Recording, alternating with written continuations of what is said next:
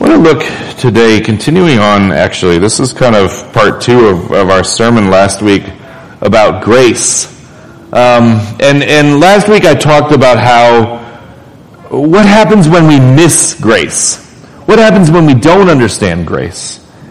Um, and today I want to talk a little bit about the fruit of grace. What, what happens when we, when we see what grace truly is? And how that affects our lives and how we live differently. I want to look at James chapter 1, 19 to 26. So if you're following along, that's James chapter 1, 19 to 26. Know this, my beloved brothers. Let every person be quick to hear, slow to speak, slow to anger. For the anger of man does not produce the righteousness of God. Therefore, put away all filthiness and rampant wickedness, and receive with meekness the implanted word, which is able to save your souls. But be doers of the word, not only hearers, uh, deceiving yourselves. For if anyone is a hearer of the word, and not a doer, he is like a man who looks intently at his natural face in a mirror. For he looks at himself, and then he goes away, at once he forgets what he is like. But the one who looks into the perfect law, the law of liberty, and, and perseveres, being no hearer who forgets, but a doer who acts, he will be a blessing in his doing. If anyone thinks that he is religious and does not bridle his tongue, but deceives his heart, this person's religion is worthless. But religion that is pure and undefiled before God is this, that the, to visit orphans and widows in their affliction, and to keep oneself unstained from the world. Let's pray. Heavenly Father, your word is a blessing to us. We say that every week. But it is also and can also be quite a perturbing thing. Something that convicts us even offends us. Let us be offended where we need to be offended, convicted where we need to be convicted. That we would not be stagnant, but that we would grow and be transformed, that we would change as you call us to change, that we would follow and not just sit. Father, let your word convict us move us, grow us. Let the words that I speak be tested by this word and moved by your spirit. We ask this in Jesus' name. Amen. So I'm going to be referencing um, a few things from, from last week's sermon. And, and we talked about in 1 Corinthians, Paul's account of God's words to him, which were, My grace is sufficient for you. My power is made perfect in weakness. And I see a similar thread here in James. A lot of people think that James and, and Paul kind of contradict each other. But a good way of explaining this is, is Paul focuses often on the root of salvation, and James here is, is talking about the, the fruit of that salvation, of, of our works. It's not a, it's not a uh, conflicting thing at all. And he actually starts with grace. Everything we have, every good thing in our life is given not because of us, but because of God's will and His grace. He says this in verse 16, Do not be deceived, my beloved brothers. Every good gift, every perfect gift is from above, coming down from the Father of lights, with whom there is no variation or shadow due to due to change. Every good and perfect gift comes from Him. And again, what is our response then to, to grace? If, if it's true that every good and, and perfect gift comes from Him, and not because of what we have done, but, but because of His grace, then we can't go around saying, hey, look what I got. Look what I earned. Look what I did. No, our response to grace has to be humility.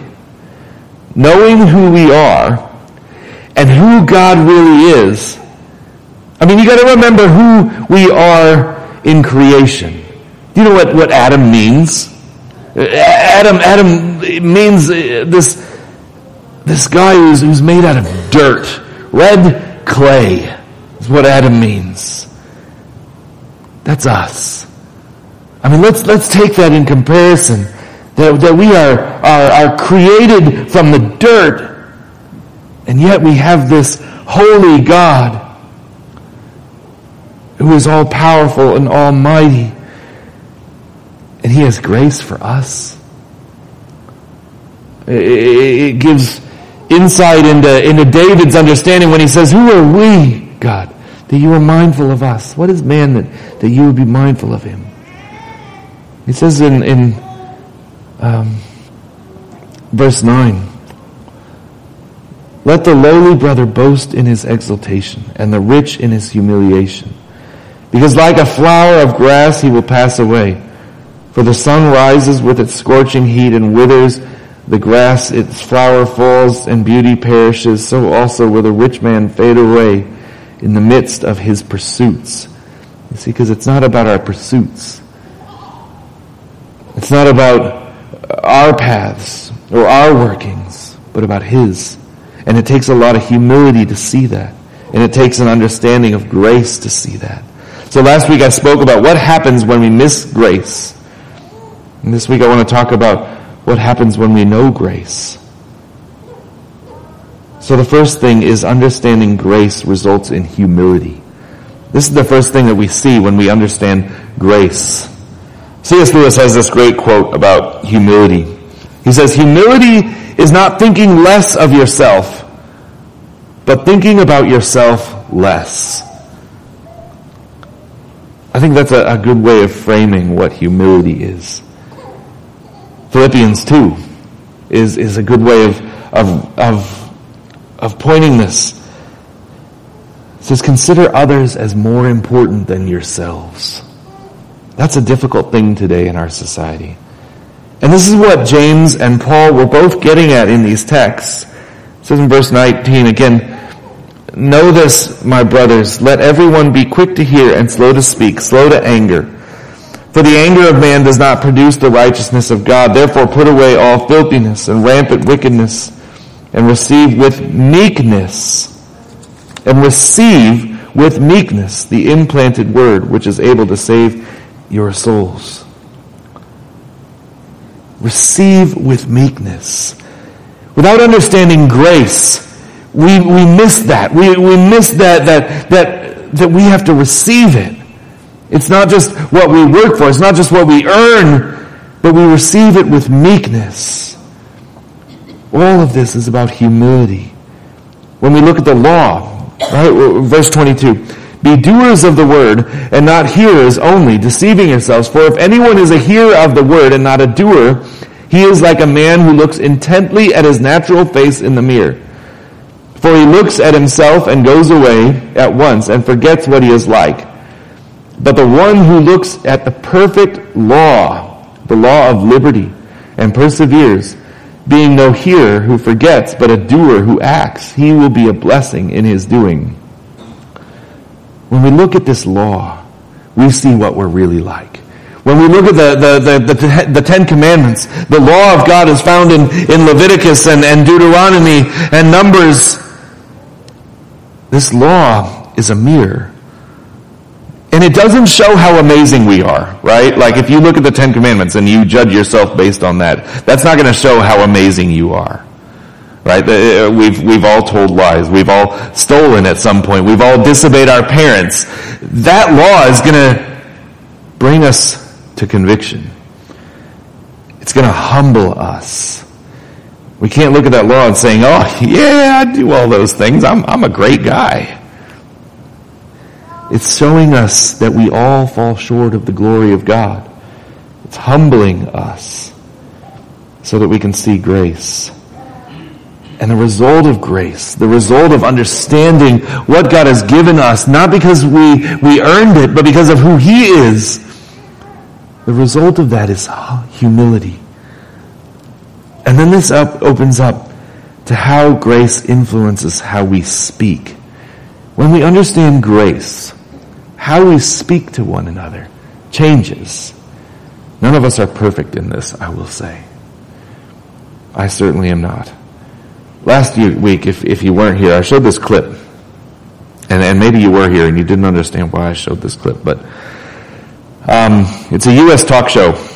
And they were interviewing the comedian Martin Short, who's known for being one of those weird celebrities who's actually not been involved in, in scandal, and he's had a long, happy marriage to the same woman. And, and the interviewer, um, Kathie Lee Gifford, you, you probably heard of her, um, she asked him about his wife. And she says, oh, it's wonderful, you know, how, how, how great your marriage is. And, and, um, and, and she says, you know, how have you made it last so long? How have you stayed together for so long? And, and when you look at Hollywood marriages, you see them, they, they, they, um, they fall apart all the time. And, and they've been married for 34 years and, and, um, and he makes a couple jokes. And he says, well, finally, it's because I'm cute. Um, and then they go on with the interview. Um, but what they, the reality was, and, and what the interviewer, Mrs. Gifford, missed was that his beloved wife of 34 years had died two years before that interview. And instead of getting mad and saying, how dare you, how dare you not know that? I am so offended. And, and instead of walking out and, and, and writing a letter to the station to have her fired, he just made a couple jokes and kept going. He showed grace, and certainly he would have been offended. But he had grace. That is being slow to anger, slow to speak. verse 19, Know this, my beloved brothers. Let every person be quick to hear, slow to speak, and slow to anger. For the anger of man does not produce the righteousness of God. I mean, we live in a, in an age of, if you wrong me or you offend me, I'm going to tell you about it. You got to know. I'm going to complain to everybody. I'm, I'm going to write a bad review, right? That's what we do on, online. I'm, I'm going to speak to the manager. I'm offended and you should be punished. That's not slow to anger, slow to speak. Again, I'll, I'll reiterate from last week. If we find ourselves angry, we find ourselves wanting to speak, wanting to, to tell somebody off, to say it like it is, right? That's, that's what we say a lot. Like, that's a good thing, right? We, we, we should be proud of just saying it like it is. Well, the question to ask before we do that, because there is a righteous anger, right? Uh, I mean, we know Jesus and John, they, they called people a brood of, of vipers. Um, Paul, he, he argued with people who, who deserved to be argued with. There, there's a righteous anger, but the question to ask is, are we angry because it offends us? Or are, are we angry because it offends God? That's how you know the difference between selfish anger and righteous anger. And the next question is, do we need to be offended? Because now, uh, not only does grace affect how we speak, but it also affects how we listen. Look at Acts 2. Many of Peter's sermon, and, and many of Peter's sermons, the, ser- the sermon in Acts 2 on the day of Pentecost was offensive. He starts talking about Jesus, and, and he's saying who Jesus is. Then he turns to the crowd, and he says, you know what, this Savior, you killed him. Talk about offensive. You're the ones that killed him. You can't get much more offensive than that.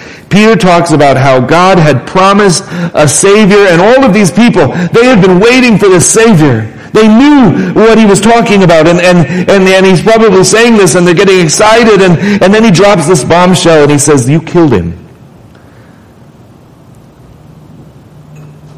They needed to be offended in that moment.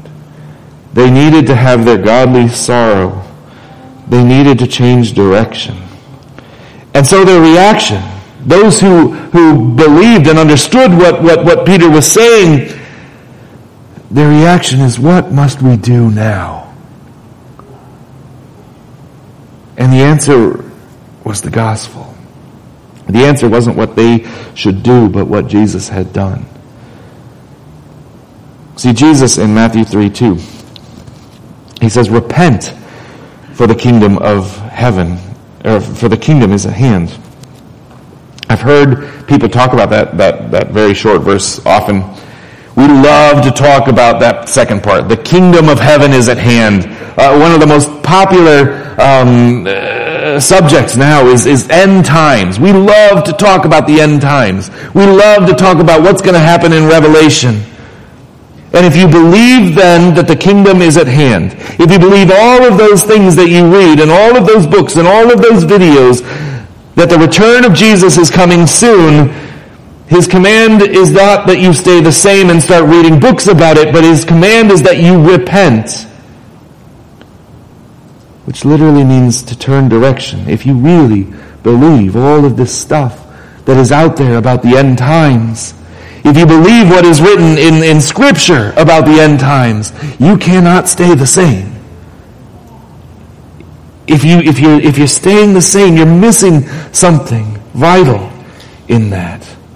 Because he says, repent, for the kingdom is at hand. And, and, and, repent literally means to turn direction. If we keep going the direction that is not leading to a closer walk with God, then he's moving us to turn. But so often we are so filled with pride, or often we are so filled with, with comfort in where we are now, that we close ourselves off to that call to repent. We close ourselves off to any sort of change or growth. And anytime someone says anything otherwise, we stand back and we say, I am offended. And we shut off that message that we probably need to hear. Jesus tells this parable. He tells the, uh, of a master who gives each of his servants a few dollars. And, and then he goes away.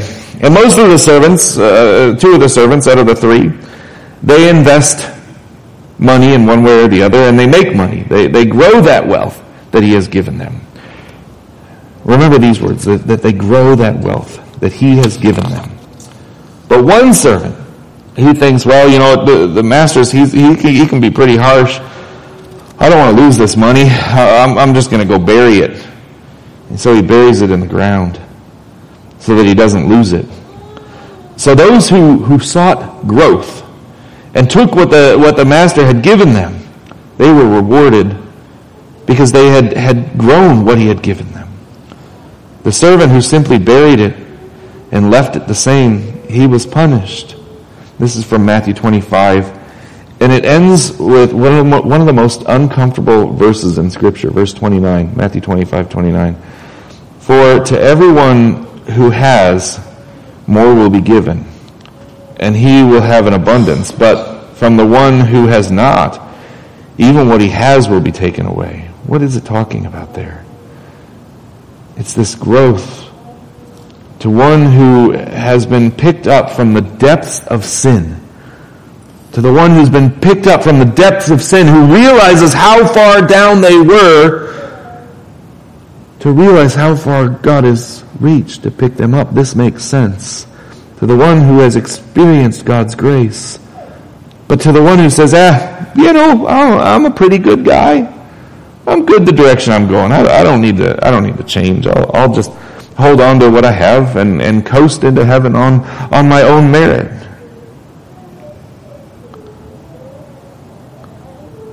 They don't understand this. They're the ones who have little, who, who all will be taken away. That's the thing.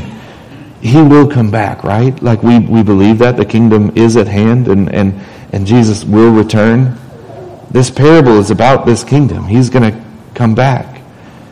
And there'll be judgment. And he'll ask, what did, what did you do with those things I gave you? Those giftings I gave you? What did you do with that faith that I gave you?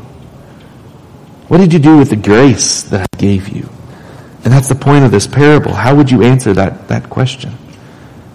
We often bury the commands of God. The commands that God gave us only pulling them out when we need to tell somebody else what they need to do. But never using them to convict ourselves or to grow ourselves.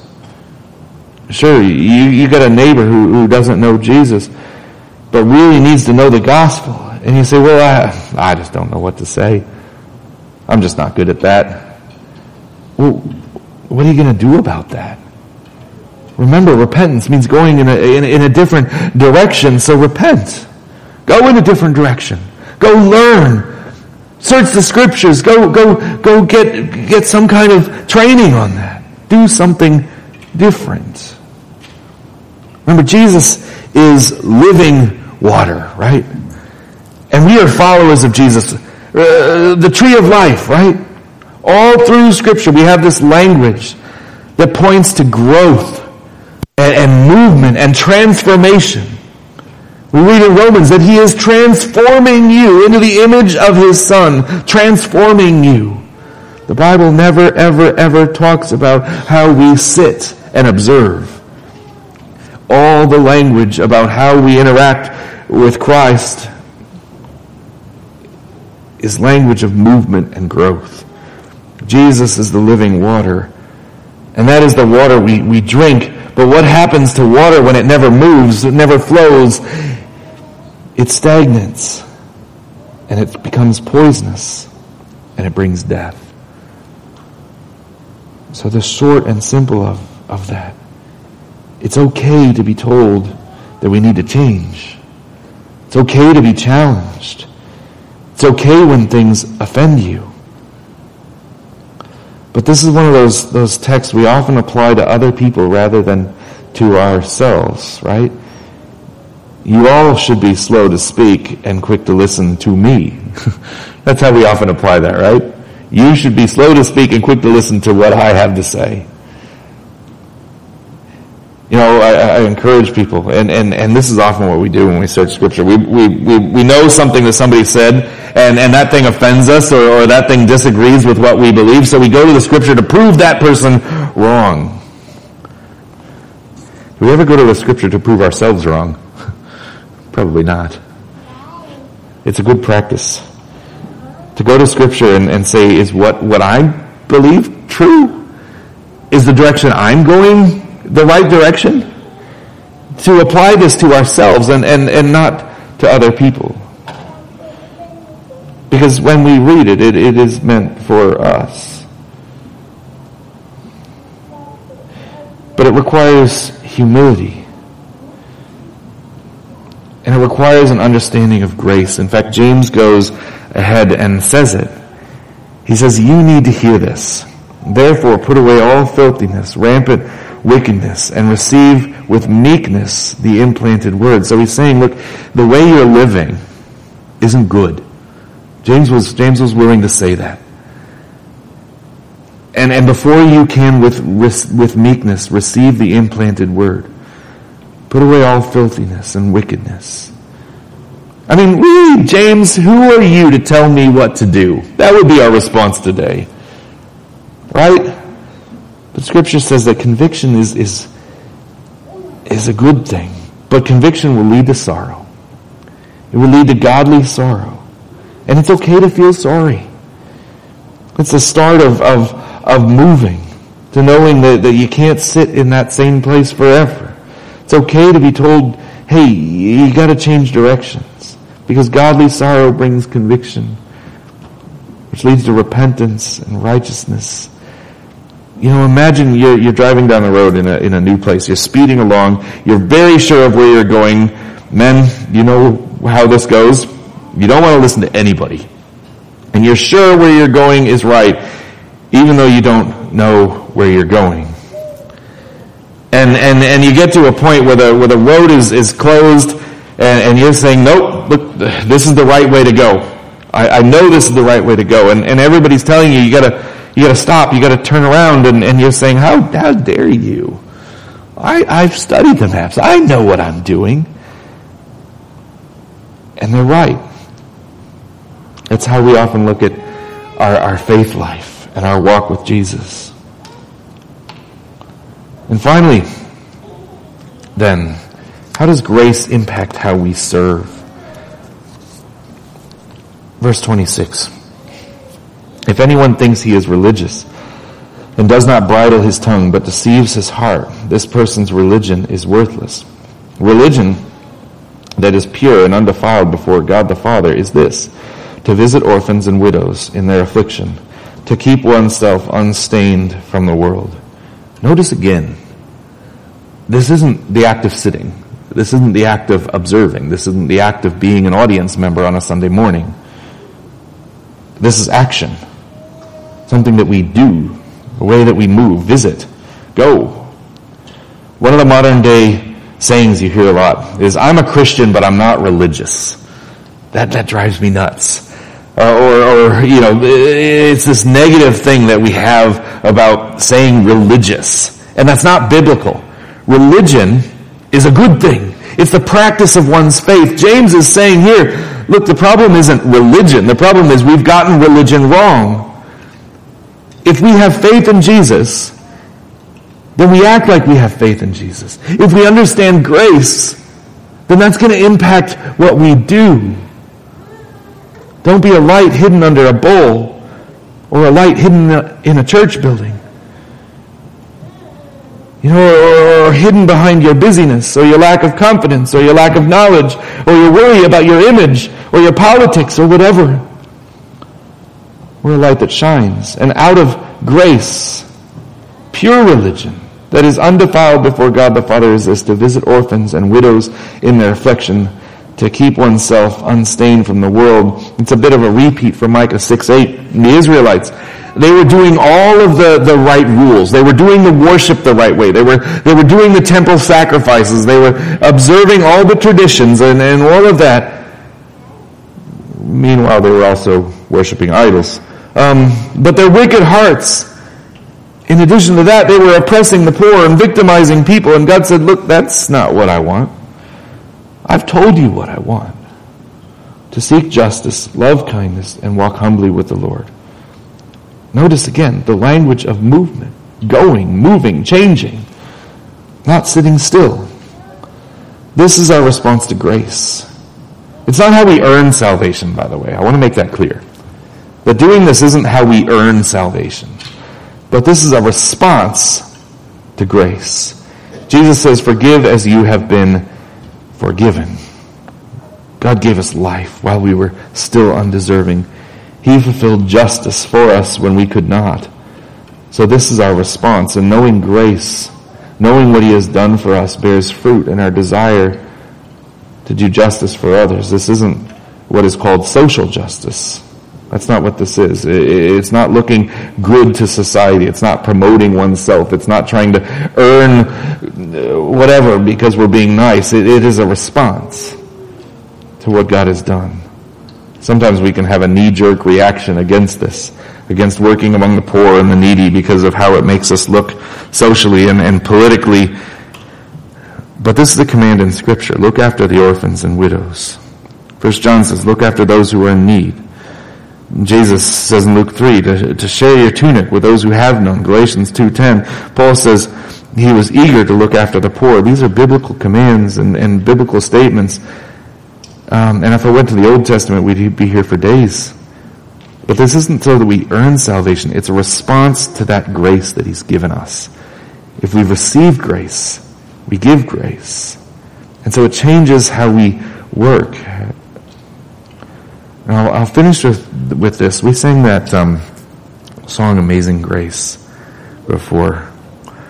You see how grace moves us. Grace never leaves us the same. And, and John Newton, the author of, of that song, is one of the greatest modern examples.